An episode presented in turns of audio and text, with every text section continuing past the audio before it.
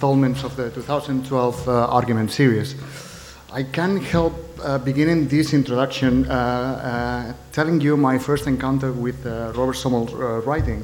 I just arrived in New York and suddenly I had this issue of Log in my hand and I found myself reading an article about the value of gossip in architecture.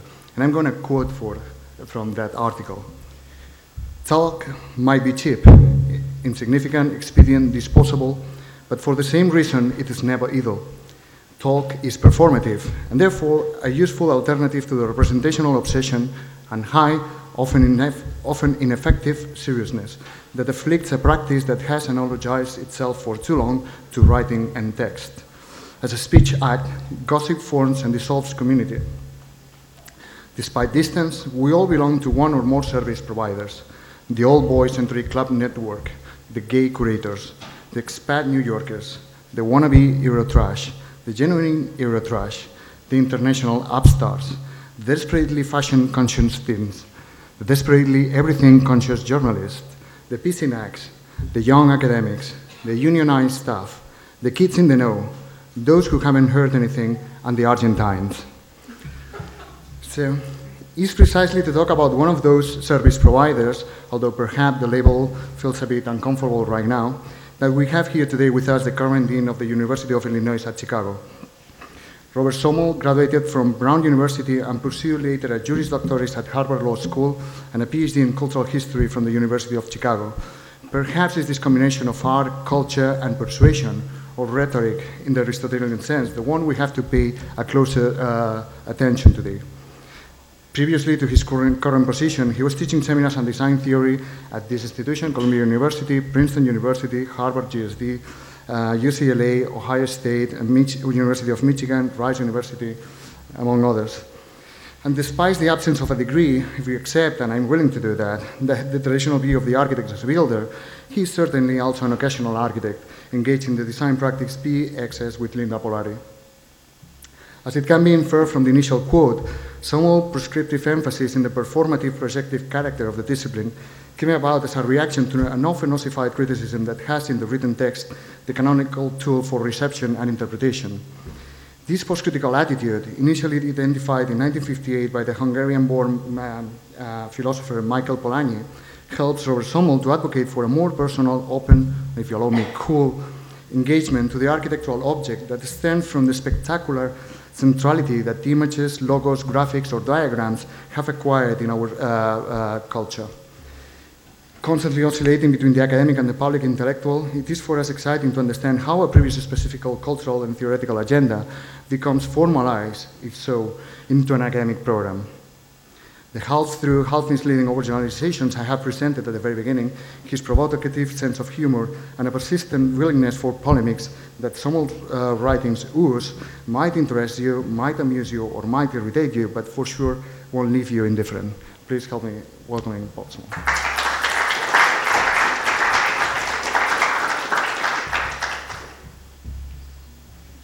Thank you. Um,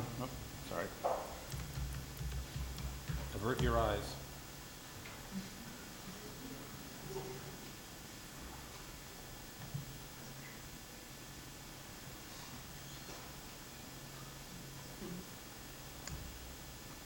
Thank you very much. Uh, I'm glad to be here. Uh, I'm very interested in arguments, so I'm, I'm happy for that. And also, uh, I'm here to learn uh, because in our post-professional pro, you have more faculty in this class than I have post-professionals. So um, we, uh, I think we have two.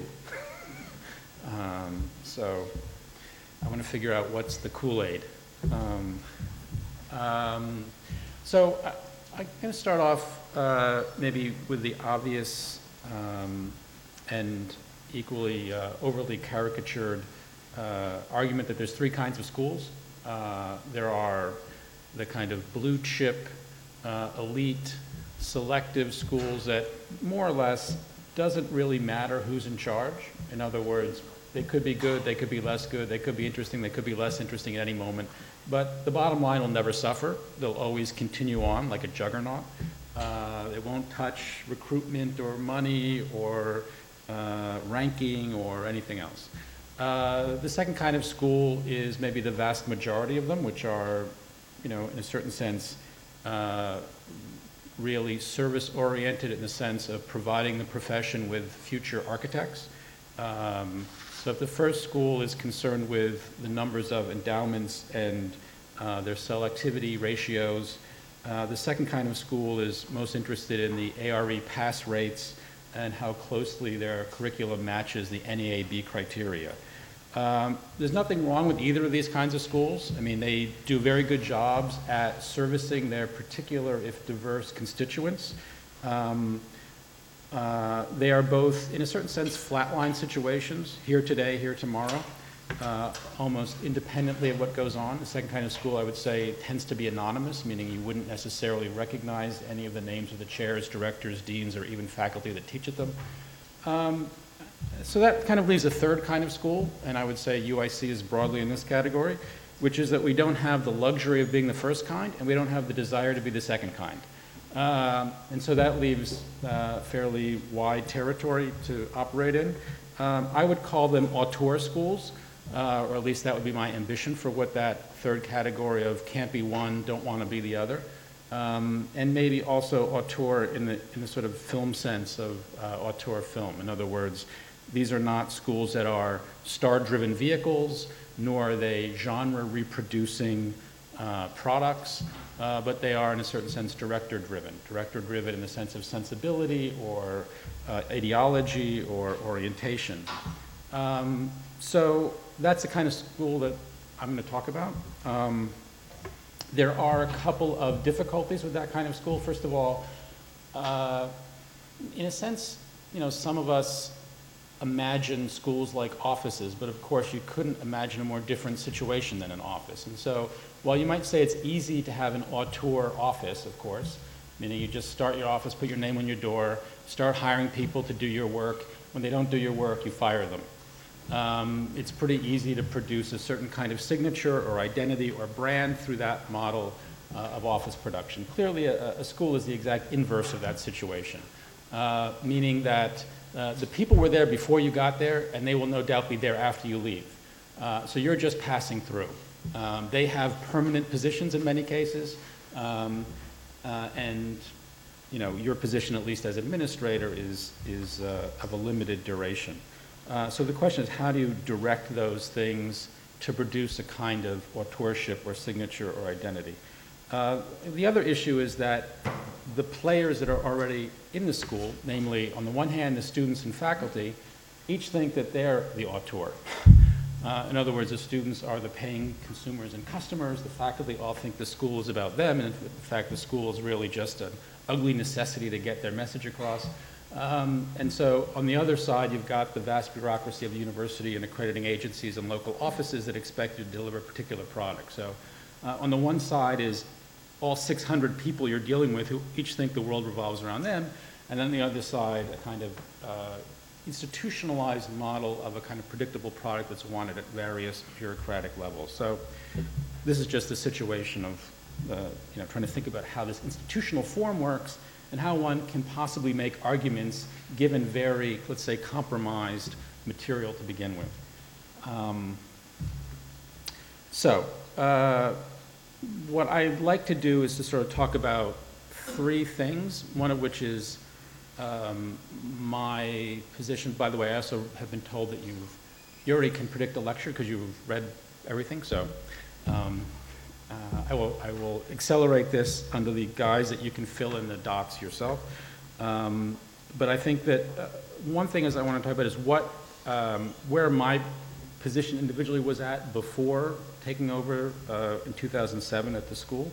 Uh, the second is sort of the found situation, uh, the found context of UIC and Chicago. And then the third is more the disciplinary history uh, of architecture schools or education in general. So I think those are the three vectors. You know, you come in with a project, you find a situation, and there's also the disciplinary legacy of schools. So the idea is that I will do that in eight minutes each uh, to keep to our 30-minute schedule. Uh, I know that I have more than eight minutes on each of those things, so I will tend to speed up and really condense it. And if uh, there's desires to unpack some of those things, we can do that in the discussion uh, as time and interest allow. Um, so forgive the speed, sped up version. Um, I guess before those three points, though, I wanted to start with a kind of prologue or preamble, just to sort of uh, set the set the table. Um, last November, I, w- I went to was invited to this ACSA Administrators Conference. Um, this is something that you have to, you know, you never think about uh, hanging out with administrators because who the hell would want to do that? Um, but when you become one, all of a sudden that's your world. So I, I went last November to this administration, administrators conference in LA, uh, largely because it was in LA. Um, but the, it was called Old School, New School, and um, I was invited in August, and this was the invitation. The panel is called Pedagogical Manifestos, and we would ask you to give a brief summation of what you think architects need to know. So I thought, you know, whatever, you know, pedagogical manifestos, I do that. I could do that pretty easily, you know, 10 minutes, no problem. Um, not so interested in what architects need to know. That sort of sounds like learning outcomes and the kind of bureaucratic speak you start to internalize when you become an administrator. But, you know, I could cut that part out. Uh, in October, I got the confirmation. The panel is called, not pedagogical manifestos, in fact, but challenges and/or opportunities, and we ask you to present how architecture schools should respond to the challenges posed by changes, such as globalization, the environment, emerging technology, social and economic equity, to mention a few, from outside the field. Um, this was a classic version of bait and switch. I agreed to one thing, and it sort of turned into a totally other panel. This happens all the time, um, but you know, such is uh, uh, the nature of these things. And I guess I was first struck by, of course, the laundry list, the parenthetical laundry list of four things: uh, globalization, environment, emerging technology, social and economic equity, um, as if they were new issues in the field, which clearly they hadn't been. I mean, for 20 plus years, they'd really been the source of many thesis projects, um, uh, and that you really couldn't find uh, an organization or a reward system, a career system, a grant system that didn't support all of these things. In other words, they weren't outside the field, they had been already eternally, uh, you know, turned inside the field. They, in a certain sense, were the field.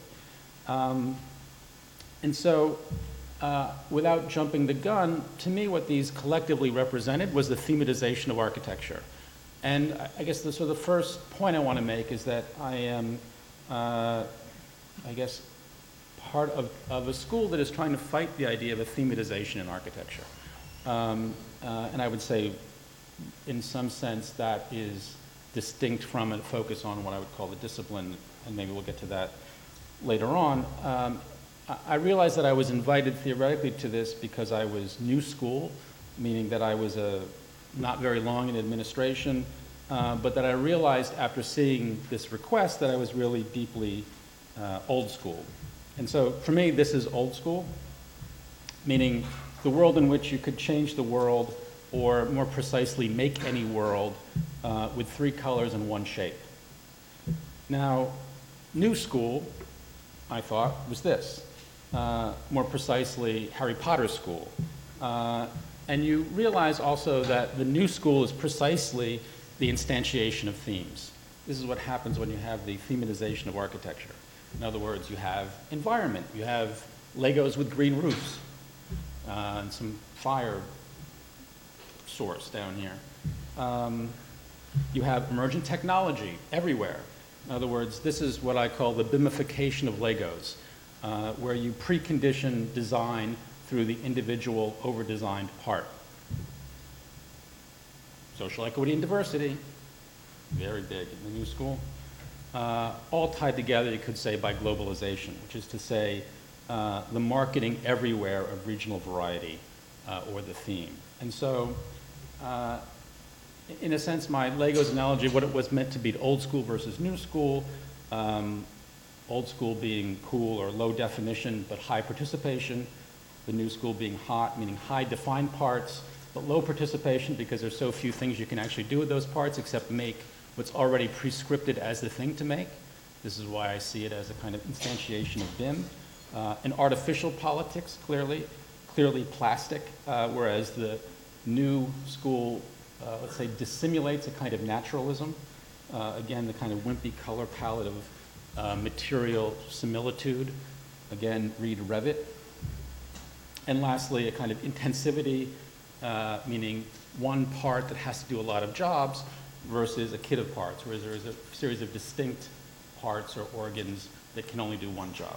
So for me, it was a kind of uh, allegory or prologue for the particular problem of architectural education and architecture today, and in fact, the call, um, which I think was orchestrated under a certain kind of political correctness, and I suppose that in that sense to me, political correctness is one of the um, sources for thematization in architecture today. Uh, and so I would, uh, at this particular meeting of administrators, I was trying to be the contrarian and, and offer Stanley Fish's model, uh, Save the World on Your Own Time, as an alternative to the do-gooderism of my fellow administrators, uh, and just a line from, from Fish's book. Inutility is a fact about academic work, and a defining, not a limiting fact, and unconcern with any usefulness to the world is the key to its distinctiveness, and this unconcern is displayed not in a spirit of renunciation, but in the spirit of independence and the marking of territory. Um, and, you know, in part, I think that this is the job of schools. In other words, the maintenance of a kind of disciplinary world which allows other politics, uh, that in a certain sense, political incorrectness is a precondition to be political at all. Um, next part. Um, this had been a kind of follow-up on another talk that I'd given at uh, IIT where they were also asking for manifestos. I get asked to do manifestos a lot.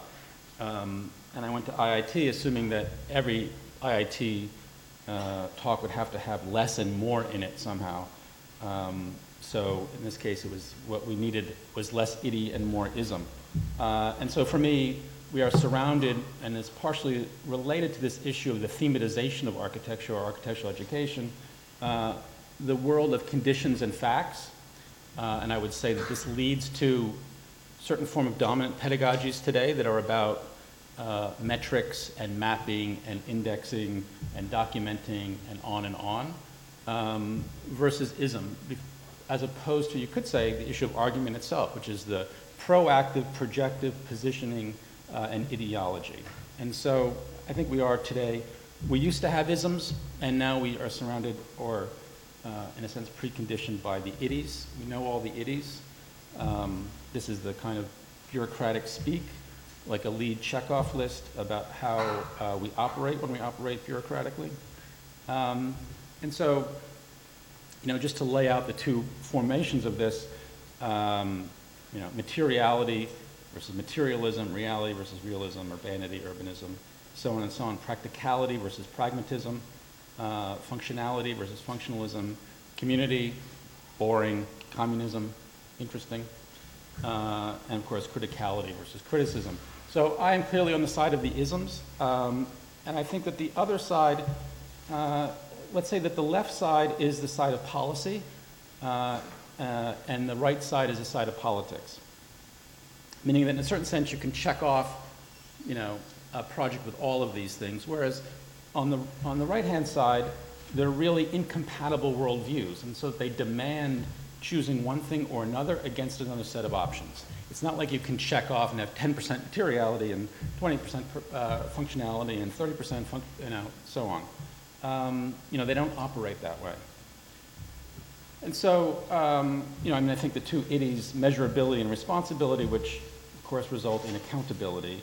Um, and I don't want to uh, maybe dwell on this point just for the sake of time, but I do think that this, that the problem of design today has really been reduced to the problem of metrics uh, in, in a number of different domains.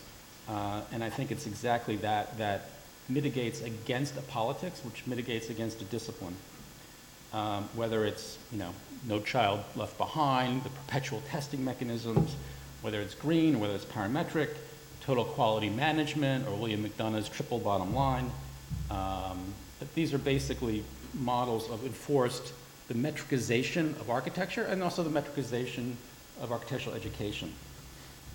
Um, you know, and I, I, guess I come from a tradition that the highest compliment you could play, pay someone, pay an architect, a designer, a critic, a theorist, uh, is that they have no idea what they're talking about.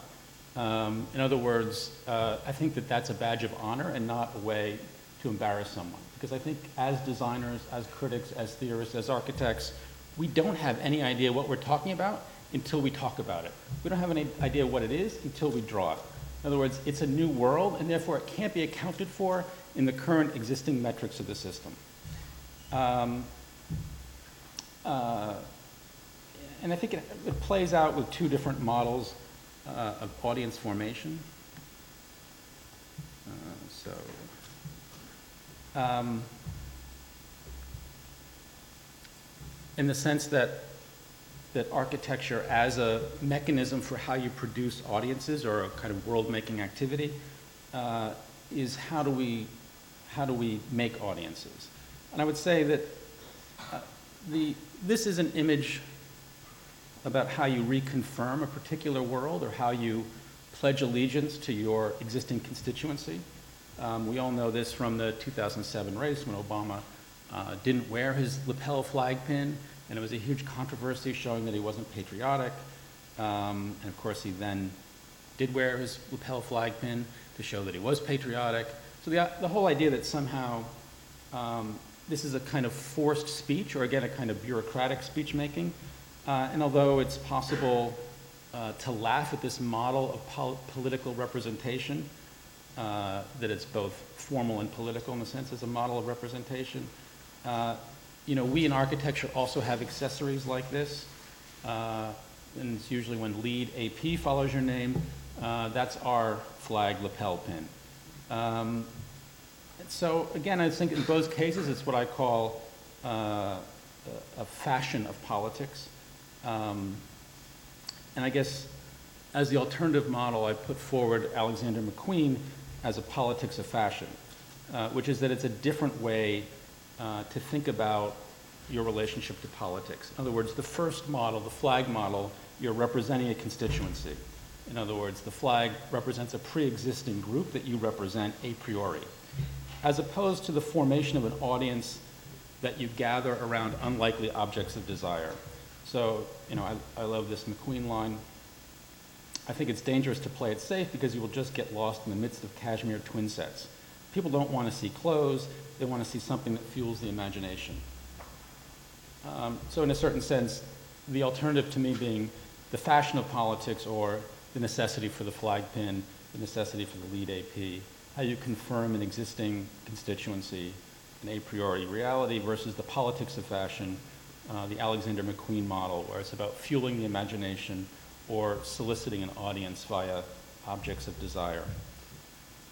So there are fellow travelers in this project, if you will. I think it's certainly not the dominant trend of architectural schools or architectural professional organizations today. Uh, and I think it needs to be constantly uh, repeated in a certain sense because uh, there is a slippery slope for the agencies uh, and, and, constituents uh, that surround us. So in my laundry list, I guess, of references, which I won't go into, but which are here for future discussion, Dave Hickey, uh, in his discussion of frivolity and unction, essentially um, declaring that art is not inherently good, and I would say substitute architecture for art. Uh, in other words, it's a frivolous endeavor, and that in fact we should celebrate its frivolity. Um, you know, one time back in the day before 9-11, uh, Rem Koolhaas's version of lightness and urbanism, again, a pretext for frivolity, bear, dare to be utterly uncritical, et cetera, et cetera. The question of lightness that both Hickey, in other words, the lightening up, uh, freeing us from the burden of hypocrisy, he says, um, in terms of art. Uh, um, and maybe the, the third source for this, I would say, is Paul Feyerabend. Um, knowledge is not a gradual approach to truth. It is rather an ever-increasing ocean of mutually incompatible alternatives. Nothing is ever settled. The task of the scientist is to make the weaker case the stronger, as the sophist said. And this is a philosopher of science now. I used to have a bias against science, but after reading this, I'm like, not bad. We need a set of alternative assumptions, or as it were, an entire alternative world. We need a dream world in order to discover the real world we think we inhabit, and which may actually be just another dream world. We must invent a new conceptual system that suspends or clashes with the most carefully established observational results and introduces perceptions that cannot form part of the existing perceptual world. This step is again counter-inductive. and for me, that's the job of education is to produce forms of counterintuition. So I said there's a mission for our school. It's basically how do we produce models of counterintuition?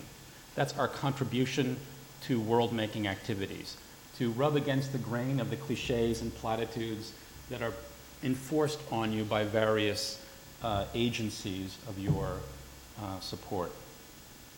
And so, you know, when I see this, and of course it's all supposed to tug at our heartstrings because this is where the title comes from, uh, you know, we are supposed to feel bad when we see this image. Uh, in other words, if everyone consumed like North Americans, we would need more than four Earths in order to survive. Um, but I think, you know, the point is how do you read this grain, this image against the grain? In other words, what's a counterintuitive reading of this image as opposed to the moralistic one that we all immediately know what its ideology is? That you have to realize that as a designer, uh, whoever did this image, uh, and it's been used many times, is you have to say, wow, that's pretty cool, four Earths. You know, that's something to have an ambition about. Uh, and, and this is the way in which I do think that our job as designers is to make worlds, and that's why I say four and a half Earths is not enough. In other words, it's not about uh, the sustainability model, but it's how do we almost hijack an ecological project against the grain. Um, and in certain sense, look at cities as world-making activities. Um, so Chicago's answer to the fourth problem, of course, is the inaccessible green roof, uh, which we all know very well, the kind of what I call vertical cul-de-sacs of nature. Uh, this is the flag pin, the lapel flag pin writ large uh, on the top of buildings. Um, but I am interested in the other green Chicago, uh, this one, which is what I would call graphic urbanism, when every St. Patrick's Day they dye the river green. Uh, so the issue of how you produce a sort of new form of collective life around that sort of image as opposed to the inaccessible do-gooder postage stamp on top of buildings, uh, how do you generate uh, another kind of artificial ecology of green? This is my green Chicago. I think it's, you know, that, that non-naturalist or non-essentialist politics of the environment, um, you can see it in another member of our faculty's work, Sean Lally, and I think Sean's work is actually at the Architecture League because he was one of the winners of the uh, Young Architects Prize, so it's downtown somewhere. Um, and also, also Jimenez Lai is also one of the, another of the five winners, um, who I think is also complicit in, uh, in this work. Um, let me switch gears a little bit. Um, I know that you were given this. I, I, actually haven't looked back at this in a while, so you can refresh my memory in the discussion. Clearly, um, you know, when LOG came out in 2005, it was a way that Sarah and I simply wanted to extend the joint project we did for the Doppler effect a few years earlier. Um, and I think both of us were taken by surprise about the reception of that uh, essay and what it came to stand in for and how we became spokespeople, I suppose, along with Stan Allen and Michael Speaks and some others uh, of what Sarah and I called the projective, but which critics of that called the post-critical. I don't want to rehearse that argument, though I think that that underlies probably the intellectual formation uh, that started to set up what I was interested in doing with the school. Um, and I, would, I don't know if you had a chance to look at Cynthia's introduction, but it was a really, you know, beating the heel on top of the table, uh, producing log five, I found myself not only at odds with, but also strongly opposed to the position of R.E. Somol and Sarah Whiting, guest editors, to publish this issue as they presented as the most difficult decision I've had to make as an editor for 20 years. In my reading, the idea of the post-critical, not our term, their term, uh, and the idea of the projective as currently elaborated, uh, ra abandoned rather frivolously, is my favorite word again, the hard-fought achievements in the field that I most cherish and worked to advance, criticality, theoretical depth, and resistance to modalities of Kevin Okay. Um, so this is a kind of, you know, I mean, I don't think Sarah and I had any sense that this is what we were doing, but this is the kind of East Coast establishment reception of the work, which is why now we are all running schools in the Midwest where no one cares. Um, and so from Chicago to Michigan with John McMorrough and Ohio with Jeff Kipnis and Kentucky with Michael Speaks and Rice with Sarah, we have what I call the big dirty martini. Uh, it starts at the Great Lakes, goes down the Mississippi, and ends in the Gulf. Uh, and this is the third geography different than the East and West Coast. And, you know, to be a club, you have to have been exercised from the respective establishments. Um, again, it wasn't a position that, uh, you know, seemed unique even when it, I mean, didn't really, the debate really didn't take off until, you know, around 2005, I guess. Though, you know, certainly I and others have been saying the same thing for a long time before that. So it was slightly surprising the way in which its reception uh, was delayed. And, um, you know, I'm sure I also think Alejandro was part of it, um, you know, Stan's interest in practice, but, um, you know, there were a number, you know, the Pragmatist Conference at MoMA. There was a series of things that people collectively assumed challenged the critical dominance of the academy. Um, and for some of us, we had been raised within that particular form of education, um, and we're basically just looking for something else. Because that's what you do when you produce culture, look for something else. Um, so for me, the projector was simply, you know, to overcome the dichotomy between normative practice and critical practice uh, that had become a stale debate, and how we could be, uh, um, in a certain sense, proactive about inventing new worlds as opposed to commenting on the failures uh, of the existing world. Uh, you know, I mean, this got elaborated um, uh, more with the design agenda, I think, in an essay I wrote on green dots, which I won't get into, but again, just as a potential talking point later on. Um, and, and, my interest at that point, and this is maybe 2007, it really comes out of the shape essay I had written for content and trying to specify this uh, project of what I was calling or defending in some sense graphic expediency against what I saw as the dominant model of digital intricacy that was certainly dominant, perhaps still is dominant at this school and others. Um, uh, and that, that that critical genealogy of digital intricacy from Ken, a kind of what I was calling an unholy alliance between Ken Frampton's tectonics uh, and Peter Eisenman's indexicality uh, that resulted in a kind of digital tectonic project. I guess I was arguing for a certain kind of combination uh, not of articulation and notation, but of decoration and figuration that I was calling graphic expediency and maybe liberating a new kind of combination uh, that you might see in Venturi's and Hejduk's characters. Um, uh, and it was, yeah. was a series of projects that went along with this attempt to shift the center of gravity from one way of working. Uh, you know, the initial investment in title came from really looking at two projects done for the Downsview Park competition. At the time, FOA's, what I would consider digital intricacy project for their entry versus what I would call the graphic expediency project of OMA and Bruce Mau. So that sort of set uh, the terms for that. And really uh, an answer to Peter Eisenman's question to me, uh, which is how do you teach green dots? In other words, how do you institutionalize? It's easy to know how you create a school around criticality and process-based models. That's what schools are about. The issue of how do you do the projective or uh, green dots, which was Peter's challenge. Uh, and so in a sense, that was the challenge that I entered UIC to take up. Um, um, so a slightly different way of, of taking that is that if there are three vectors for how architecture gets discussed, science, what's true, politics, what's good, art, or in my case, fiction, what's the beautiful, or the Vitruvian model of that firmness, commodity, and delight, that there was a combination of science and fiction, you might say, that was digital forms, a combination that you might say was politics and science or sustainable communities.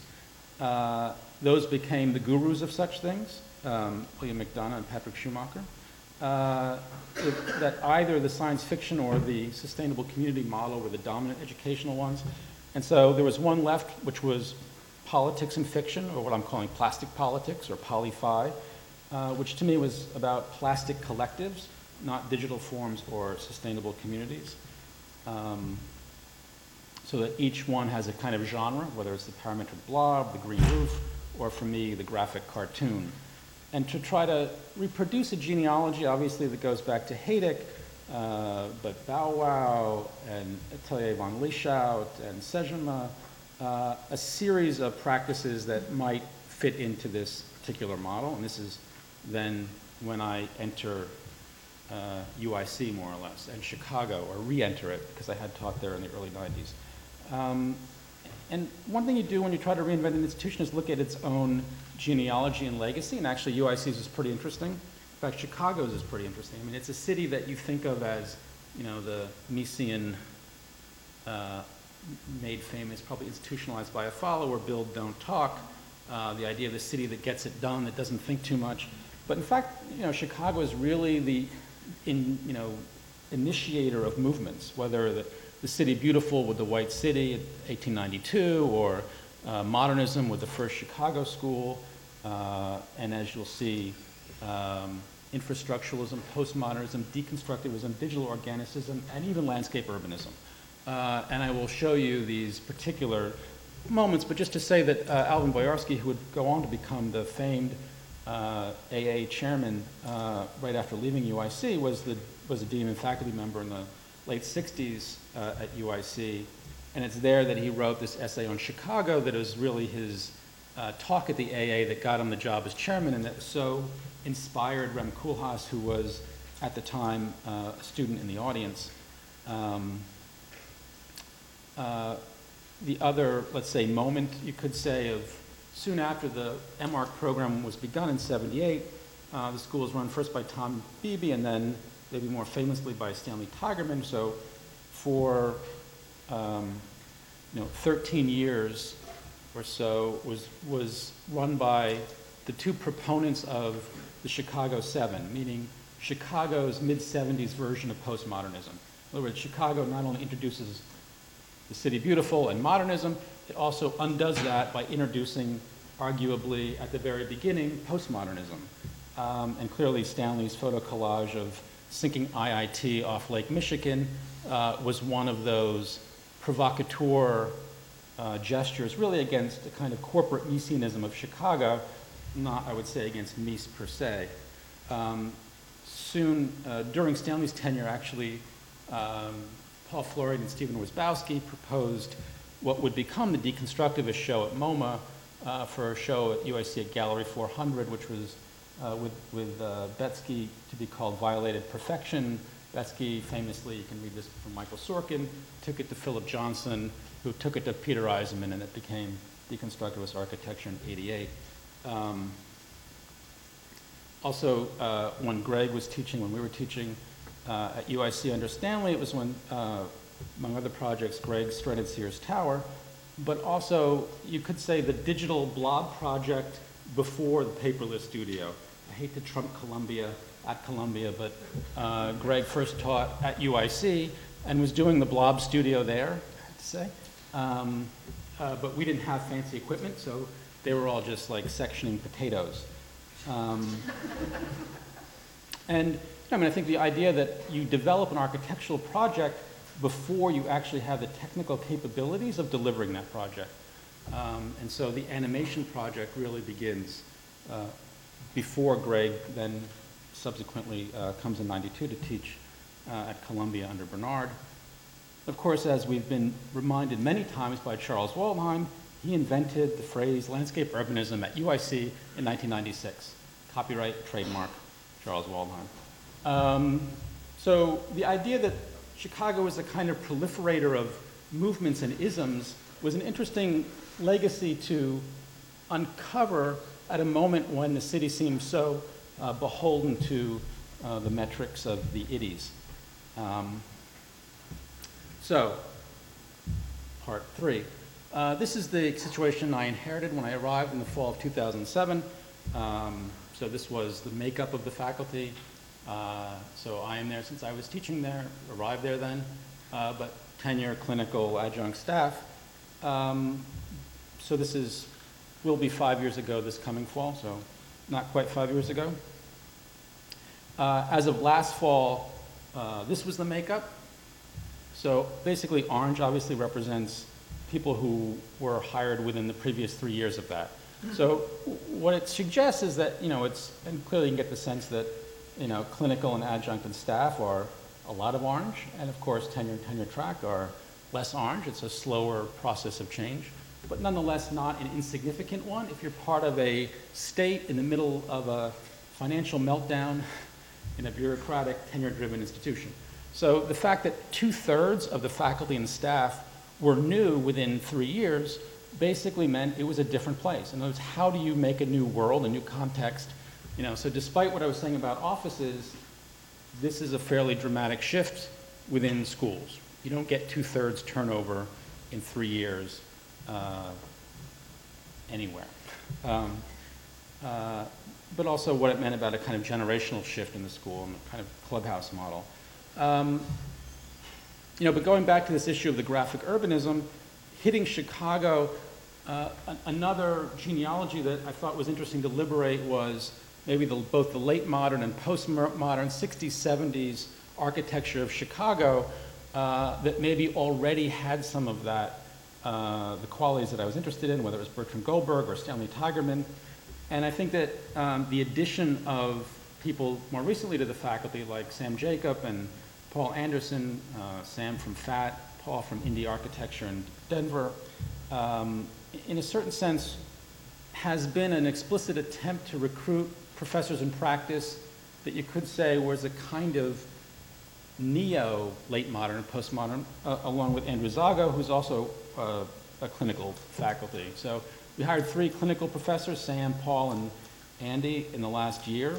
And again, I think it's a way to how do you, despite their differences, start to reanimate some aspect of the archive of Chicago that also not indistinctly uh, corresponds to some of the issues of the graphic urbanism that I was interested in. And, you know, then there's the obvious techniques of lecture series and, and posters and graphics from the first year, hijacking ACSA conferences, uh, ultimately the students uh, taking up the cause with their own magazine that they started. In other words, how do you start to produce broadcasting mechanisms uh, from the bottom up, as it were? And our own starting, which we may talk about later, of a, of a Masters in Design Criticism program. Okay, so the last part, um, I know I'm 10 minutes over already. Um, was the legacy of schools, and this is also a highly partisan account, but I have a theory uh, that between 16 to 18 year leaps, uh, there are paradigmatic shifts in architecture and architectural education. So my fantasy list goes something like Bauhaus circa 1919, GSD, IIT circa 1938, meaning the diaspora of the Bauhaus to the United States. Um, 54 circa UT Austin with Hirsche, Rowe, Hejduk, and Slutzky, uh, only for a few years. Uh, the next moment, uh, 18 years later, the AA in London with Boyarsky, Tschumi, Koolhaas, Zenghelis, and Evans. Uh, and then 20 years later at Columbia under Tschumi, uh, again with Stan, Jesse, Greg, Hani, and others. So in a certain sense, each movement, I think our school also is a kind of comment and rejection of the previous one. I mean, these schools Mm, in a certain sense, become lightning rods, in my view, for particular models of education and practice, and that they do change in these generational ways, and they tend to be a, a response and reaction formation against the previous one. So um, it seemed obvious that we were due for another one. Uh, so I think it's important to set up the genealogy and then write yourself in. Um, this is, uh, I learned this from Star Trek. Uh, if you ever watch the early Star Treks, it's, you know, they would always no matter what world historical event they were talking about, it would be like, of course, he's one of the great philosophers, Plato, Aristotle, and Cremus from Rigel 7.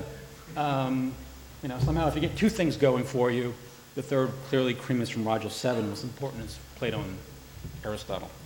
Um, so, the, strat- the, Star Trek strategy of writing yourself in. Um, without going back to the Bauhaus or the GSD, uh, and really uh, I will not even go into these lessons, but let's say the first lesson of disciplinarity in the US after modernism uh, at Texas, uh, what I call the lessons of history and mathematics, and it's a well rehearsed uh, territory that I won't go into, but more or less the idea that the discipline is constructed through optical, mathematical, uh, and historical precedent together.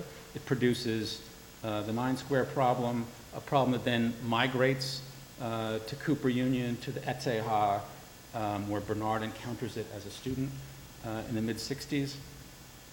uh, a series of architectural projects that complement this, uh, in a certain sense, extend and undo that same problem. The AA, I would say it's combination of discipline and events, a kind of direct challenge to the formal predilections uh, of Texas uh, explicitly, clearly informed by Foucault's work, but also the events of May 68, again, almost combined in uh, what would become Tschumi's advertisements for architecture, again, uh, a well-rehearsed history that I won't get into, but the kind of beneath the pavement, the beach model of May 68 being maybe beneath Paris, the uh, Manhattan grid uh, of the uh, La Défense proposal by OMA, again, the kind of turning up of the surface, the cross-programming. Finally, next generation, animate form as the uh, Columbia model, again, its legacy today, we know, uh, SCI-Arc, UCLA, Pratt, Penn, AA, YAC, et cetera. Um, and in a certain sense, the genius of Columbia was how you take the event of the AA and the mathematics of Austin together. In other words, recombining the previous two models uh, or reading the form or geometry of Texas through the dynamics of London. Um, I think its most condensed proponent in a way, despite himself uh, being a reluctant propagandist for this group, uh, is Sanford Kwinter, who just simply said a form is an event. In other words, an immediate collapse of Texas and the AA, a form is an event. Done. Columbia. That's the project. Um, and of course, we know the legacy of the projects that come out of that particular uh, genealogy of the catastrophe curve and the invention of the fold uh, through a whole litany of projects, even urban projects in the case of uh, the Conrad Waddington epigenetic surface diagrams that Sanford uses versus the sketches of Houston that Lars Lerup does with identical descriptions of both of those things. Uh, the problem for me about this model and, and is its individualism, ultimately. Um, its address is you as an individual, that that's really the model. The politics, you could say, of mass customization, um, of all of those prototypical wavy walls that respond to your movement, um, that react and index the world as it exists. Uh, and it was exactly against those forms of institutionalized flexibility or dynamism in the most static sense of dynamism uh, that I thought it was interesting to propose the idea of plastic politics. Uh, and I guess taking a clue from the Columbia to take, you could say, the mutability of Columbia with the discipline of the AA, or to read the politics of the AA through the plasticity of Columbia.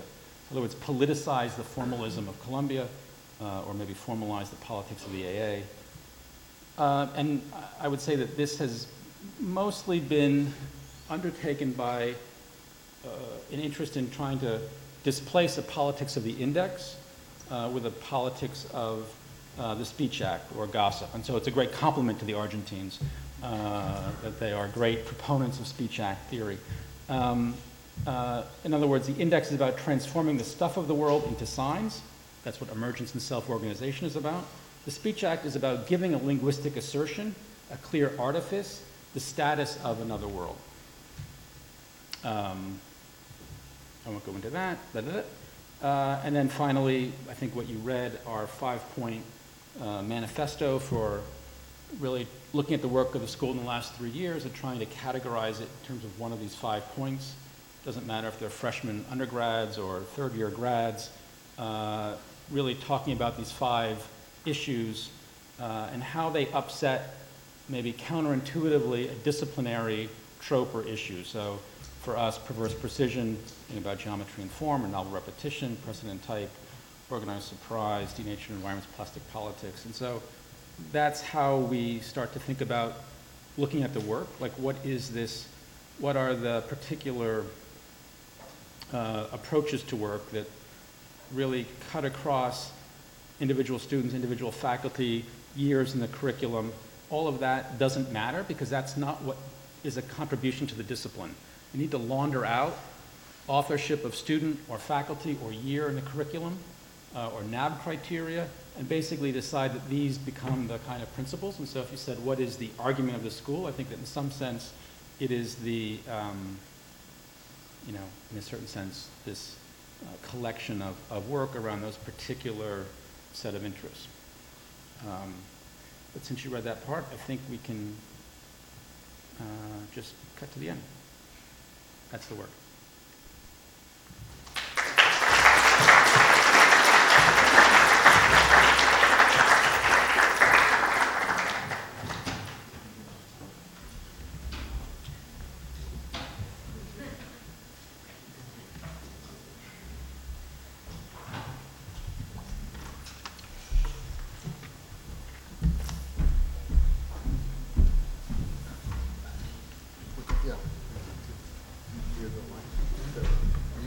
Do I have to be in the middle? This is a really.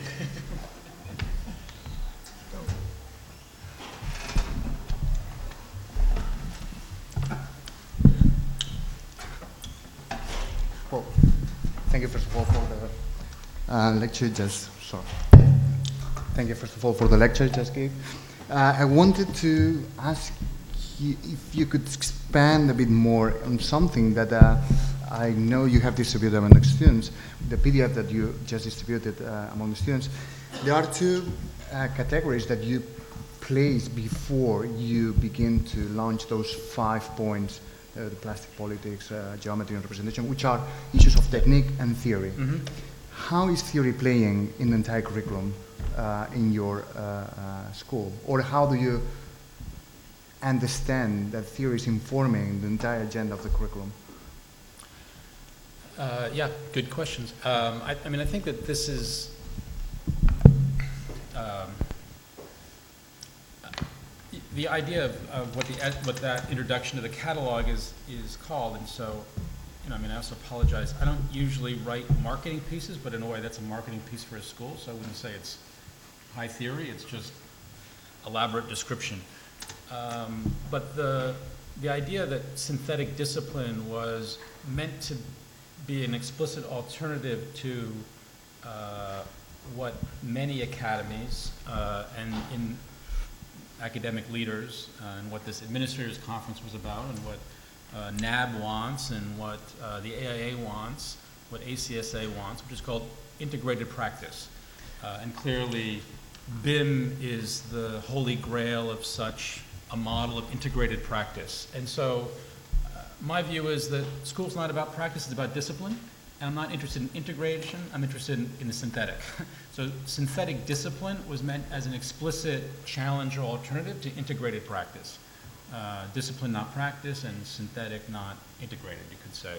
And the argument about synthetic discipline was also a challenge to what I saw happening at other schools, which is, uh, you know, we're a design school. Uh, You know, you can decide where you want to put your chips as a school. We put them in the studio, but that's the central location of where things happen. Uh, We're interested in producing designers, and that's how we're going to be judged. Now, design for us is supported equally by theory and technology, as it is in, in many places. Um, But I think that we wanted to give a particular color to what the theory and the technology were doing. Because at most schools, technology is normative and theory is critical. And for me, those trajectories pull design in opposite directions. So normative technique pushes conditions design one way, and critical theory, in a certain sense, I would say, in many cases, undermines the ability to design. So the issue was, we wanted to do instrumental theory, meaning theory that was driven by a design agenda, and speculative technology, which means technology uh, that doesn't tie down design or architecture, but that actually pushes it to some other place. So, I, I wonder if that uh, counts as the part of the counterintuitive uh, uh, argument you were posing, because I thi- to talk about instrumental theory seems a Right. contradiction in terms, Right. right? I mean, ins- theory as opposed to practice. and practice. speculative technology for many would be an equal oxymoron. Yeah. Uh, I mean, and so the issue, you know, and that's why I, I like the, uh, the quote that Banham steals from Drexler, which is, you know, whatever it is about technology being the way that, um, you know, something like how you realize, you know, that, that turns the, uh, the dream into a fact. Oh, yeah, yeah. Uh, And so for me, that's a great def- definition of technology. I wish all of our technologists took that as the job, like, yeah, we make the dream a fact. Uh, but equally then, to me, the job of theory was an interesting, you know, corollary, which was how do you make the fact a dream? In other words, the job of theory is to show that things can be other than the way they are. The only way to do that is to be counterintuitive, uh, because everything else, intuition leads to confirming the way things are.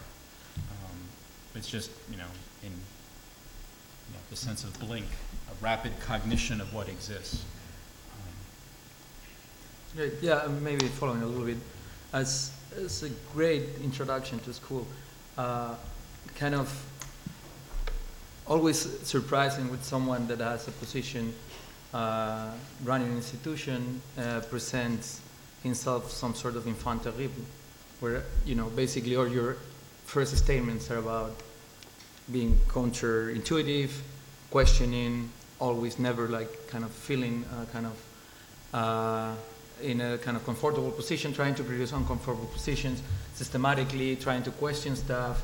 Uh, so when I was going through all these statements, uh, I went back to the list, the five points list that you that you mentioned, and the statement about discipline. You know, like it's it's uh, always kind of surprising that after making a kind of big statement about how uh, the, the the goal of the institution is to question, uh, one ends up having a kind of a list of, of absolutely disciplinary positions or, or themes, not themes basically, geometry, type, ecology, or bueno, you, you actually rename it, so opening up some of these super charged uh, terms. But my, my question would be like, how, how you reconcile this idea of being, um, of question, kind of normative uh, conditions of the field, uh, or the, with the kind of, I would say retreat in a way to disciplinary grounds. Uh, yeah, I mean, this is probably a debate that I have with otherwise friends of mine, like, on the one hand, Michael Speaks, and on the other hand, Stanford Kwinter, who have no use for the discipline. You know, I happen to find myself running a school of architecture. I think there are very few people interested in the discipline. If you're running a school of architecture, you better be one of them. Um, you know, so that's just a matter of, I suppose, faith. Um, you know, that one decides to play this artificial game called architecture, and so you better know the rules of that artificial game, like chess or poker or whatever game you want to play. Um, but the other is because, you know, it's against this idea of, of thematization. I think that there are too many what I call single issue schools in the world. You know, like we're the uh, social justice school, we're the sustainability school, we're the parametric school, uh, we're the XYZ school, like we're the design build school. You're marketing a particular theme uh, or an issue as if that is uh, an education or a discipline, and is really just a temporal condition. And if your job is to prepare people for what they're going to face in 20 or 40 years, you can't teach single issues as if that's the content of your education. The content is a series of techniques, uh, historical reservoirs, contemporary swerves that allow you to address any problem. I don't want you to go out and become a specialist in X, Y, or Z. I want you to have a set of tools that allow you to address any problem at any scale, and whichever ones we don't even can't even imagine are going to happen 20 years from now. And to me, the best bet for that is, uh, you know, how do you mutate in a deviationist way the things that discipline gives you?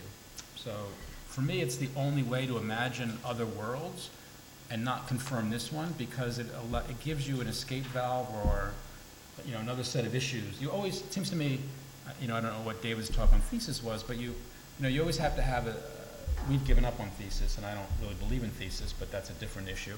Um, you know, and and I think you, you always have to, if you are doing thesis, you have to keep two sets of books.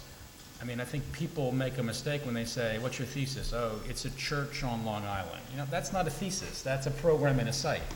Uh, you know, your thesis has to be some other question. And so, you know, you're always, as an architect, I think, having to keep two sets of books. You know, it has to do this one job, instrumentally for some people, and there's a secret project. And you know what? It's okay to have a secret project. You know, that's, that's what differentiates you. And that project has to be evaluated in some other set of terms, and the only ones I know are the disciplines terms. We, Yeah, yeah, we're going to open the table to the public. So,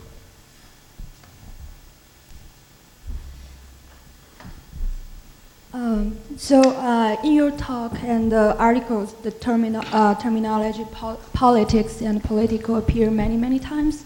Uh, for example, you mentioned uh, in the five point ma- uh, manifesto plastic politics and fashion of politics, uh, politics of fashion, and also you uh, mentioned that polit- pol- uh, politics means the good and so on. Uh, but it seems like that the word doesn't mean what it should mean in its own discipline. Uh, for example, the democracy, uh, police, and society. Uh, it means more about generic relationship to me. I don't know if that's correct. So my question is, how would you define your term uh, politics in the discipline of architecture? Um, unpopular. um, uh, not not uh, susceptible to winning many friends and influencing people. Um, I, you know, I, I think that, you know, I mean, I take the politics. They, I mean, you know, clearly, look, there are, there are as many politics as there are disciplines. My my argument is that simply, um, let, let's say again in this fable in a way, there used to be a kind of normative consensus practice that, let's say, a service model where politics is off the table. There's a critical model that says, aha, there's really politics to that, and which is comfortable at a politics of exposure uh, and self consciousness. And then it's sort of like, well, we need to be able to be more than either, that's, you know, a kind of transparent unconsciousness about our politics or merely showing, you know, everyone's dirty linens uh, saying that's political. Um, you know, basically we have to say like, yeah, we produce many genres of politics, and so then the issue is, uh, you know, and this is where, um, you know, I.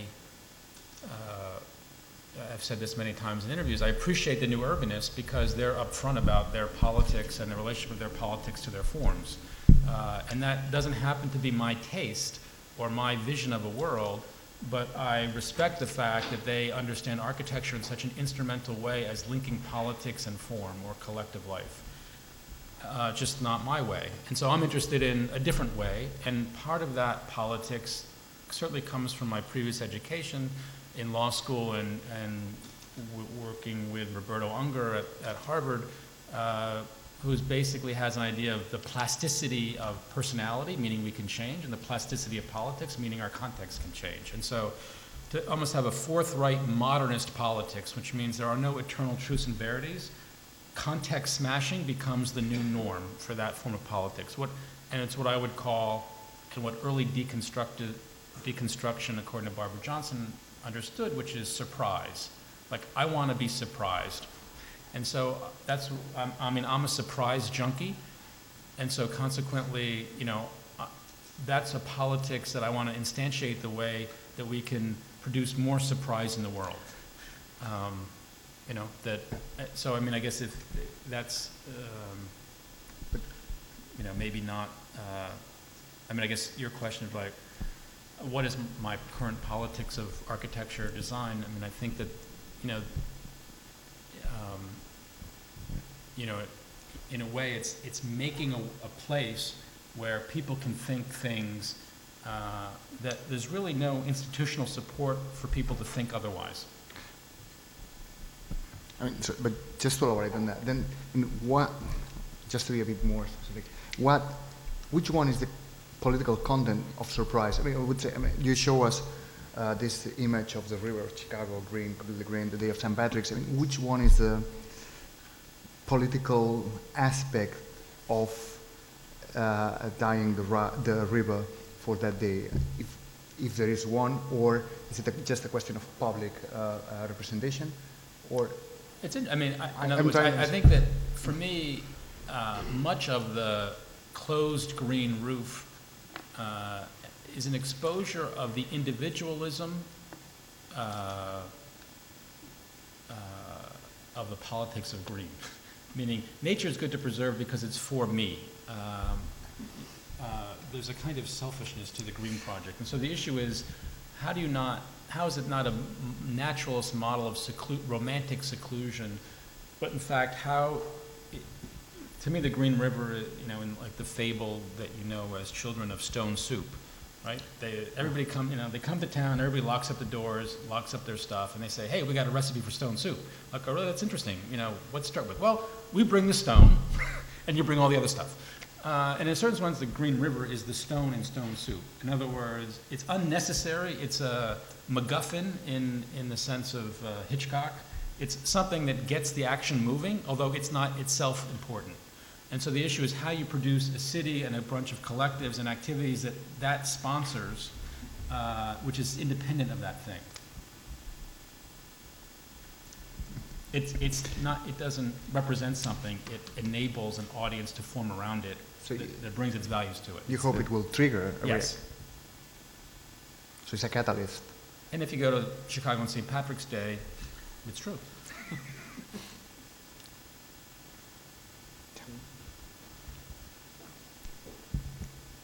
Um, I, I liked the the stone soup description of a sort of architecture that can sort of energize its context by like being something that's not necessarily necessary. But I guess the question is, when you're proposing that kind of architectural project as an educator, how do you then evaluate the work?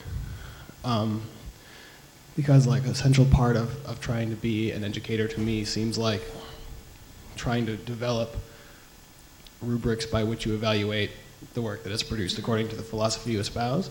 Um, and it seems to me that if you're trying to create a, a pedagogical system that will allow people to propose novel architectures that are these unconventional objects of desire that move conceptions of what architecture can be or should be forward, then um, how do you try to keep pace with that uh, in terms of evaluative rubrics?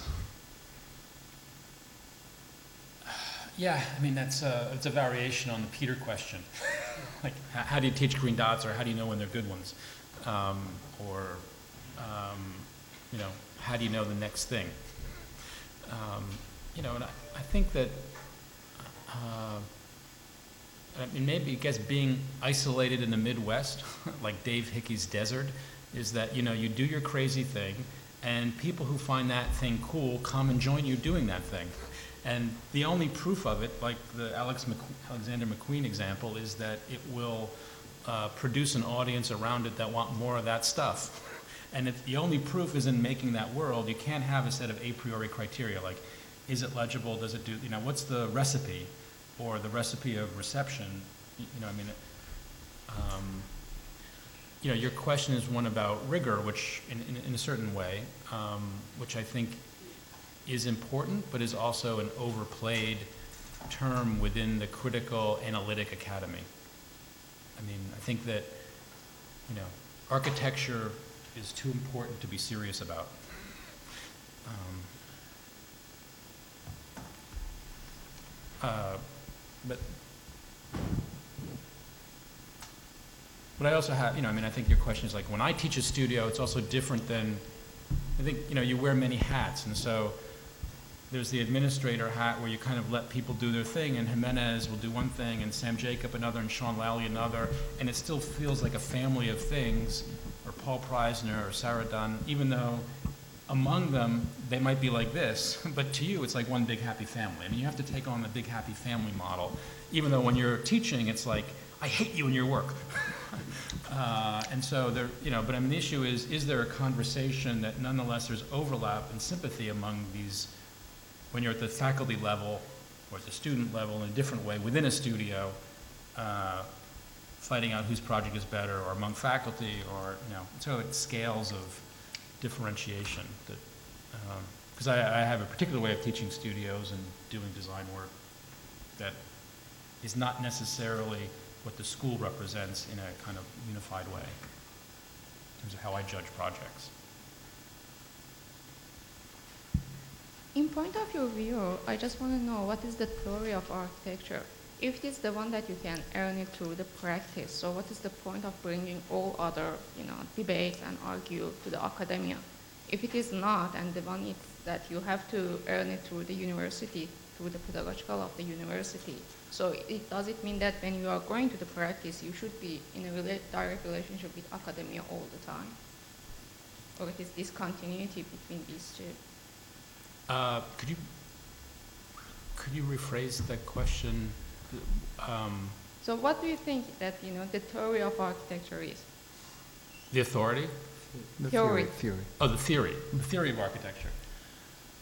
Um, you know, I, I- again, I- I don't think there's a meta theory of architecture. I think there are theories of architecture that those go with different politics and different worlds and different economic, social regimes of different times, broadly. You know, then the issue is, the one that I think is important to promote at this moment, because I don't see much evidence of it, is the one that I associate with plasticity or surprise or counterintuition.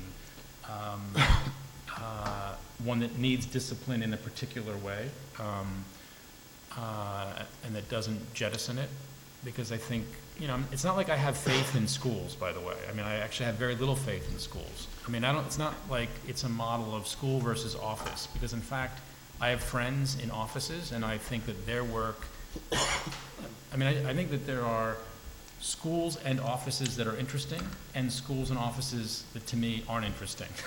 And it's not like school versus office. School's interesting and important and offices aren't. It's quite the contrary, you know, in terms of what kind of work is getting produced. And I think you do operate in service provider networks, and so our students come to us for some reasons, because it also opens up certain kinds of offices that are sympathetic to our faculty in our school. And so, you know, there are these ecologies to how these worlds, you know, how you network yourself in a way to stay alive. Um, you know, and so part of making a school is to rewire those things because they're typically hardwired one way. And, you know, when you're preparing people for X local corporate office, uh, and really you want them at other offices, you know, that, that takes a while to get the message across and have ex- people's expectations come in line in some sense. So, you know, it takes about five years, as it turns out. Um, but, uh, you know, so I, I'm not, I, I mean, I don't have a meta theory of architecture. I have a definition, which is that to me, architecture is a world-making activity, and that means it's a highly cultural and artificial practice. It's why I don't believe the natural, the underlying naturalist politics of much digital work. You know, to me, there's a co- congruence between sustainability and digital parametric work in that both have a faith in emergence and self-organization. I simply don't have that faith as a cultural practice. I don't think we should model ourselves after biological models and metaphors. I think we're an artifice, and an artifice means a discipline and a set of rules and conventions that we willingly choose to take on because it allows us to do certain things. Um, and that, you know, why I would differentiate, you know, a whole much longer term discussion about architecture versus building. I think they have very little to do with one another. So if we accept that thing, I mean, let's say we accept that there is no, I mean, I, I think, that I, I will completely agree with that this actually is a, a construct. I think the, the following question will be actually what is the content of that? You know, it's like, okay, yeah, disciplinary knowledge is not natural, it's constructed, it's an agreement upon uh, a series of persons. Which is to say it's formal. It's formal, yeah. Therefore, what the, what the, uh, was, like, the previous question was trying to get at is like, your definition of discipline is pretty normative. Like the, the five points that you outline as the decision, and as the kind of, I will say actually the way one will evaluate the work of the school is, seems, at least from the list, traditional, in the way that actually doesn't complain with the claims of uh, uh, kind of um, transgression that you start your, and, uh, and uh, that, that's what I was asking, how you can actually can negotiate these two things, because they really, they become basically that the traditional terms, and, and, I- and, I- and I'm saying that because uh, I think it's an important uh, clarification to be done. Uh, a lot of the discussion of the projective, critical, post-critical, whatever, you know, being called, seemed to me a discussion about what defines discipline. And a, a really precise discussion of, look, there's some people that claim that discipline is about this, and we claim that discipline is about something else. And uh, so, so um, then I would like to hear from you what, what is the content of this discipline that you know comes over and over to be more specific of what are the, the points of this discipline, what is the agreement that your school is actually providing as a discipline that is different from, for example, the list of other five schools that we went through before. It's just like being aware of your limitations as a field. I mean, in other words, if architecture, broadly speaking, but including landscape and urban and pro, I mean, a series of ala- aligned activities, um, you know, is a, you know, if what we have control over is, you know, uh, it's also, by the way, why I think Andrew Zago's pro- proposal in the foreclosed exhibit is very interesting because of its, its high vector in both politics and form. And the fact that architecture's politics basically need to come from a denaturalization of the way in which other fields have naturalized those things. In other words, the way that t- territory is divided up geometrically in terms of plots and subdivisions, the way that corners are turned, the way that material, I mean, all of the things that architect, are in architect's toolkit, uh, other fields like law and banking and other fields naturalize those things. Uh, and so the danger is then architecture comes to a situation that says we should learn from banking and law and you know ecology and we're going to learn from those other fields. And the fact is those fields are bad versions of your field. Uh, you know the, the way to work is to work on your own protocols that have been internalized by those other fields as a way of changing things not to just say let's stop looking at architecture let's look at how all these other people do things because in fact they have very debased knowledge in terms of your knowledge area. And I think we're part of a profession and a discipline and an educational environment. And, you know, you have a special set of techniques and things that you operate on, and you damn well better know them backwards and forwards and know what people did before and why they didn't work, uh, and why trying something different might work differently. Just like if you're a painter or a musician, you better know those things. So to me, it's like, that's, you know, don't pretend you're an interpretive dancer or a bad poet or a number of other things. It is kind of, to me, what archi- critical architecture and thesis often devolves into, which is a rejection of discipline, quad discipline, because it must be bankrupt and conservative. And I think that's a really, you know, first of all, it's a self-flagellating attitude that I think only architects share. Um, but it, you know, just seems to me to be impossible to be politically progressive or operational in any way. But, uh, sorry. you, you keep uh, defining it in negative terms. It's not this, it's not this, it's not this. Uh, could it be history, what you're talking about? Uh, like, like the previous knowledge of the discipline that actually... 'Cause I know, I'm, I'm not, you know, because you haven't mentioned history at all in all the time. And, uh, and it seems to be like the, pres- pre- the role of the president or, you know, yeah, yeah, certain... but I mean, I mean, I think that was you know, embedded in the second principle of, Yeah. you know, Yeah. uh, That's what I understood. uh, you know, that, that Type. somehow the issue of how one dis- deviates from the, his, the historical canon and precedent, you know, and to me, that's, that's the way in which it's similar to law. And so, again, the Roberto Unger model, I mean, that architecture and law are both heavily precedent-based professions and disciplines. And the issue is, rather than assuming that you're not going to do those things and essentially leave your field, because that to me is not a choice. The choice is how do you operate with those materials in a deviationist way to make other things possible than the ones that the tendencies are to reproduce. I wanted to um, know if um, writing and criticism ha- uh, play roles in your pedagogy, and also if you had a position on it in actual practice.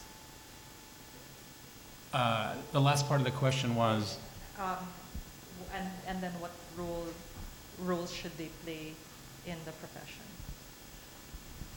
um, yeah, I mean, I think, I mean, maybe it's partially a biographical question, but I mean, I, I, I mean, operating as a critic and also in collaboration as a designer and as a teacher. I used to say that there's this, uh, I think it was Chris Rock line. So since I became administrator, I use this line.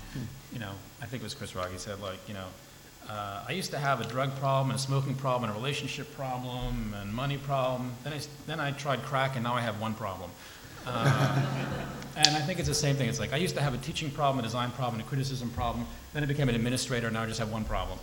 Um, so I mean, I think that you know you you get into this field. I think, and why I got into it is because you get to wear many hats at different times of the day, and you know to to move somewhat luxuriously from designing to writing to teaching to you know that that it's why I think the, the fullest definition of architecture is as a, as a world-making activity is because, and, you know, you need a fair number, and why I think it's a generalist practice at the end of the day, is you need a fair number of rhetorical and technical and productive strategies to make a world. And so to me, the criticism aspect is important um, and precisely against you know, what we were talking about a little bit earlier, which was the institutionalization of critical theory, or what I call criticality, uh, as a mode of, of rejection and institutionalized critique. So I think criticism in the Reyner Banham sense is great. Uh, and what we're trying to produce in some sense with our criticism program. In other words, it's exactly not a baby PhD program. Um, and so the issue is, I think, a certain kind of sclerotic PhD expertise and specialization on the one hand, even though I have a PhD, or a kind of specialization, uh, technical specialization on the other hand, has been the death of recent architecture. And so to me, the ability to wear multiple hats in the same person, you know, my, my historical interest is in the emergence of the architect critic. So particularly people who were both in the field doing stuff and outside the field writing about stuff and that that seemed to be a historical possibility at one moment. And I think since the 90s, even since the, the 80s, it was increasingly not such a possible role to fulfill anymore because of there was a kind of amateurism at that point that I appreciate. Uh, and I think that we've led to a world of specialization. Part of it is about this metricization issue. But, you know, that the, the critics become codified by PhD programs uh, with long-term projects, and the architects go into dark rooms uh, uh, and write code. Um, and in a certain sense, the tradition of working between genres or media has been foreclosed, I think. And so to me, the criticism program is how do we get architects writing again, or writers designing? You know, I mean, I'm interested in that hybridity that that allows. That I think is not so, you know, it's not the world that gave us the Venturis and Eisenmans and Kuhlheim. I mean, you know, there's a certain role that I think has disappeared because of the way in which we've institutionalized the fallout uh, of the 70s. I don't know if that answers the question. Um, the slogan of your school is um, "Our school could be your life." Um, well, I guess this question came up uh, over and over, but um, I'm trying to figure out how that life is interesting and how special it is if you're not trying to, uh, if your attempt is to, um, the, the, graduate of the school that can uh, wear many hats. And how, how, or, or is that something that your attempt is, or is that something that uh, the position toward this utopian architecture world that everybody are equal? Um, uh, could you just elaborate on the everybody are equal part? well, when you have, oh, uh, I'm not sure if that you know the school attempt is to have this uh, to produce architects that they can do everything, or you give a, a freedom to each of these students to become whatever they want? Um, I mean, I think it's always a self-selecting process. I mean, there's always filtering. There's filtering of, as you could see, not all of the orange is imposed from above, but it's a kind of filtering system, and it's equally true of students. I mean, new people interested in that project come, people who were there who weren't interested leave, and I mean, there's a you know, it's like you, you vote with your feet, I suppose. So to say our school could be your life, look, first of all, it's my interest in the, you know, alternative indie music scene. So it's, you know, the paraphrase of our band could be your life. Um, you know, the idea that we have a very small, totally invested audience in what we do. And that that's the only way to produce architecture is to have that kind of intensive over-investment in something that very few other people care about. You know, anything else I think is you're probably, you know, um, and, and so the idea of creating a school as a clubhouse, as a place where people hang out, where there's not that much age gap between a lot of the faculty and the students, at least the graduate students, uh, where everybody's working for everybody. You know, I mean, that, it, you know, I think institutional, designing institution is also designing a world. And so, uh, in some way, you want that world, or that school, that institution to mimic the kind of world you want to inhabit. And the kind I want is basically like we're a garage band. And we come and we like the same music, and we, you know, we riff off of one another, and this stuff might get an audience somewhere in the world that likes it, and we might have a fallout and break up with our band members, but basically, that's the ideology of the school. And I don't know that it can be discussed. I mean, it's more or less a kind of intuition, like that you guys, abstractly, are wrong, uh, and that, you know, we're interested in something else, we're going to go over there and do it. And, you know, let the chips fall where they will. I mean, I don't know that, you know, I mean, that's, I think what architecture is a life in that way. I mean, it's not a profession, it's basically you are choosing a lifestyle when you enter architecture. It's interesting you mentioned that I mean, one of the problems of interdisciplinarity usually is that uh, you need a discipline. Unless you have a discipline, there's no interdisciplinarity, right? So uh, in one of the, uh, I don't know when you wrote that, but you, you, you mentioned at some point that, uh, uh, well, architecture was always interdisciplinary. I don't really know what you mean by that the architecture was always this interdisciplinary. Sometimes, you know, it's kind of confusing, but don't you think that all this emphasis in the construction of the discipline might lead to either an over specialization, over, uh, um, yeah, the creation of a, of a figure that only fits in a certain uh, uh, aspects of the market, you know, which is something that happens in all schools, or to the identification of the school with issues of style. Um, and that leads to the interdisciplinary question. Um, to what extent, you know, bringing, and I'm talking about interdisciplinary Yeah. right now at large. I mean, like bringing uh, social science, bringing uh, Yeah, yeah, yeah. Okay, okay, uh, okay, yeah, yeah, all the, Right.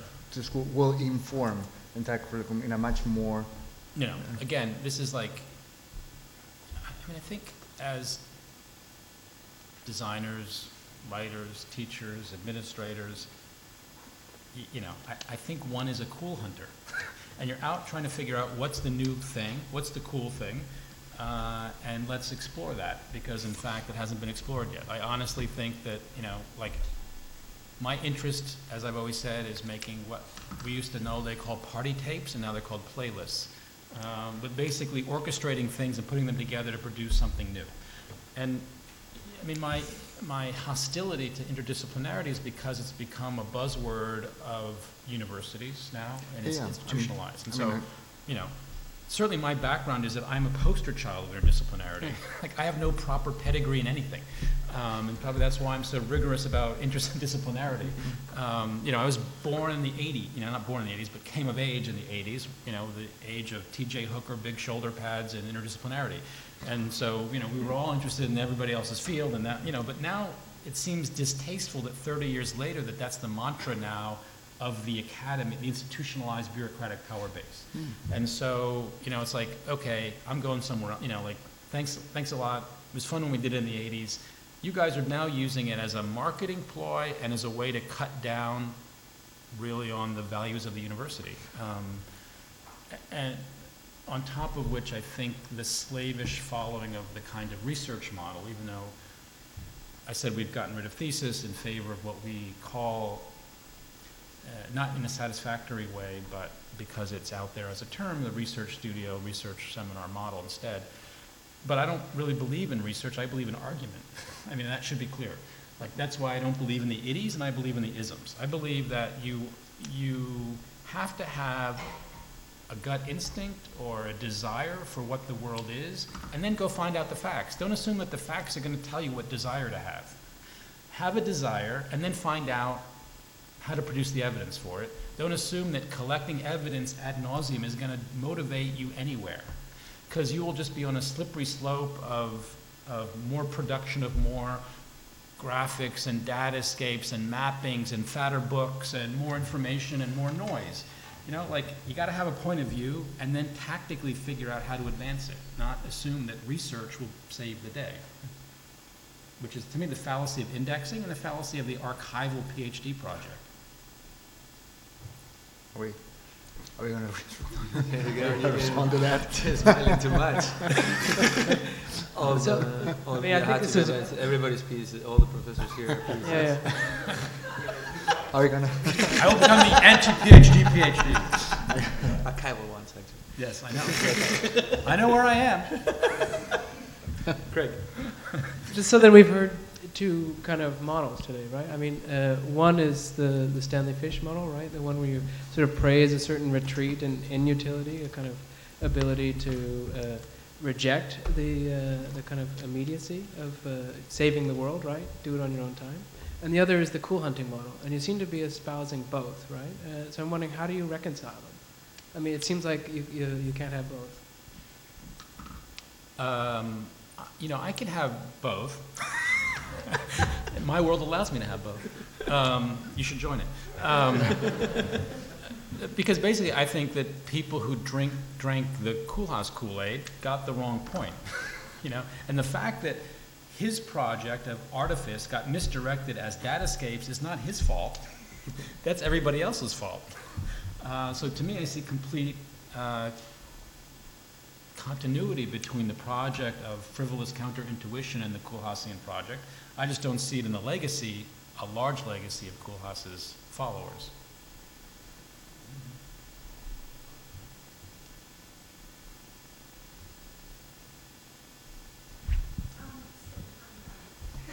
Um, So in the earlier conversation, you mentioned that architecture and building has uh, little to do with each other, and architecture is not a cultural practice. Um, Can you? Is a Oh, practice. is it? Oh, okay. Yeah. So can you explain further on that architecture and building has little to do each other? I- I mean, I think, yeah, I mean, again, it's, uh, maybe overly stated claim, though, when you're dealing with certain groups, it becomes not useless to say that architecture and building aren't the same thing. I mean, I believe people should build things, um, and write things, um, and do everything else. But, but I guess my view is that there are media, like writing, like film, like painting, like building, and they're just media. And they go this way. And then there are disciplines that go this way. Architecture is one of them. Architecture intersects writing, you know, filmmaking, building in some way, but not all of it is that. And so building is certainly a possible means to express architecture, but it's not the privileged one to me, or, you know, there's no equivalence between a medium and a discipline, I guess, or you know, form, format and a, and a discipline. And so, you know, it's, well, I think too many people assume that architecture and building are isomorphic acts, and so everything in the sphere of building is architecture, and everything with the sphere architecture is coterminous with building, and I think it's really important to delaminate the idea that building and architecture are identical. So, um, and that, um, and then I think that it's set, architecture is set up around a set of, I mean, this is frankly, you know, a variation, uh, also probably on Rosalind Krauss's idea of uh, art. In other words, it's not medium specific, but it's discursively specific. In other words, Krauss is somewhere between the classical modernist idea of her mentor is Greenberg, that there's medium specificity or material specificity, and her view that there is discursive disciplinary specificity, uh, be- because the, the alternative was if we get rid of medium specificity, then anything goes, and bubble gum on the floor is now sculpture. And she wants to say there's a way to say that the formalist modernists are wrong, and the belief that anything goes is also wrong, and that you can have a different view of disciplinarity that is not either or, that either you're beholden to these conservative categories and taxonomies, or that you must let everything go and, and you know, anything is everything. You know, and so the issue of how you construct a disciplinary set of terms within which you operate, just, which gives you those, whoever was asking before, um, the kind of evaluative, you know, like, that would be one way you would evaluate the work in terms of architectural terms. Um, But, you know, again, I think in a world where a lot of building isn't happening, you better figure another way to convey the cultural values of architecture. Like, you don't want to saddle your horse to one particular medium, uh, because media come and go. Um, why would you think art and film and buildings are a media. And to me, art and film seems to be a media to express ideas. Well, build, and it, it seems, uh, and to me, architecture seems to do that more so than building. And maybe, I don't know. Say, say that again, that, uh, Like art, I, uh, I understand that art and film is a media, but I don't know why building is a media, because it seems that art and film are expressing ideas, but building might not. um, I get, let's say, putting color on canvas, painting, or using celluloid to have animate images, uh, or building, piling bricks on top of one another. You know, those are material practices that intersect maybe with the history of cinema or art or architecture, but they are material activities and practices that are, that in some sense are independent of the cultural construct of a discipline that organizes those set of practices one way. So you could be a painter yet not be part of what the world of art considers art, right? You could be finger painting, you, you know, you could do things that were in the medium of that thing, but not yet be considered art. In the same way that to me, you could be doing things in the medium of building, but not be an architect. In fact, we know, you know, how small a percentage of buildings are done by architects, which shocks me because the new national AIA campaign is going to be every building has an architect, and I just find that ridiculous. it's just simply not true. Uh, but this is going to be their marketing campaign. Thank you. And I also went to school in Midwest. Where? Iowa? Oh, hi. Iowa State. Iowa, yeah. Okay, so with that kind of acknowledgement of Midwest schools, uh, we thank you, Robert, for being here with us. Thanks. Thank you.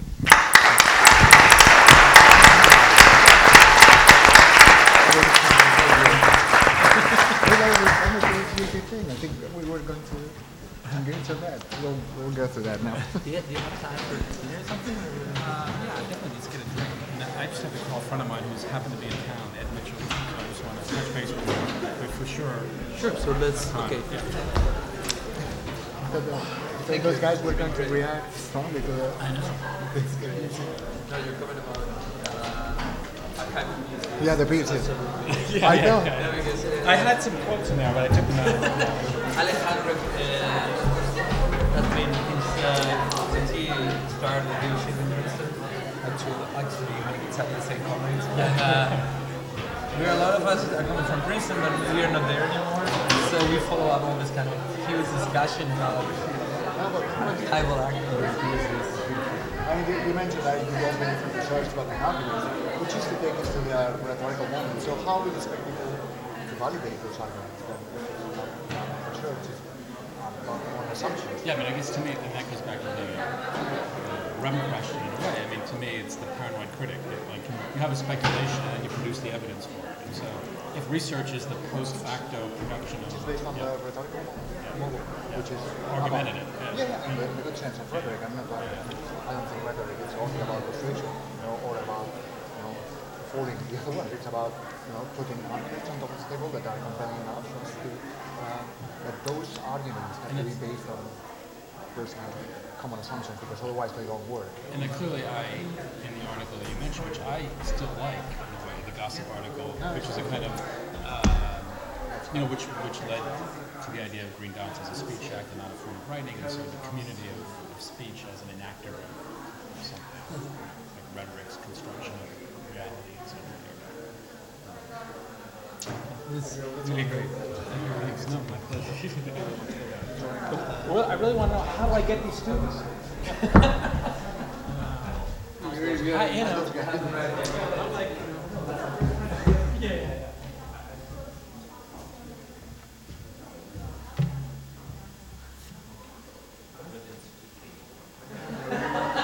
We didn't want to push the PhD thing also because, the, I mean, those are master students. So, I mean, we can have this discussion among us, but I mean, to bring it into the audience. Yeah, yeah, we no, have no. to start doing it. Again, Sometimes we, sometimes we think we become too specific what they're sitting and they get lost. So I wish I would, but. I just wanted to say hi. I was thinking you Oh, yeah, yeah, yeah, yeah. How are you? Good. Good. I was. See what you missed? Yeah, exactly. Exactly. Actually, um, as I was listening, I think some of my student experiences actually have been that far from what you're talking about in terms of um, um, classic politics and, and things like that. I've actually been having a Yeah. somewhat UIC experience, it seems, here. I don't, I don't know about the. It's a big tent here at It's a big thing. it is. Because that's why They can afford to do lots of different things. They can afford to do lots of things. um, anyway, but it was it was nice seeing some real some real stuff. Yeah. Thanks for coming. How's it been? Good? It's been good. Yeah, it's crazy money work. Like you said, a whole nother architecture is a whole nother lifestyle. So are you in sec- what year? I'm going I'm going into the second year. Um, ho- housing is next semester. Oh, right. You do the normative stuff. We do the normative stuff. Well, the first two semesters seem to be quasi-normative in the sense that everyone in the class does the same thing, but then the third semester is always everyone does housing. Right. Right. Anyway, um, but yeah.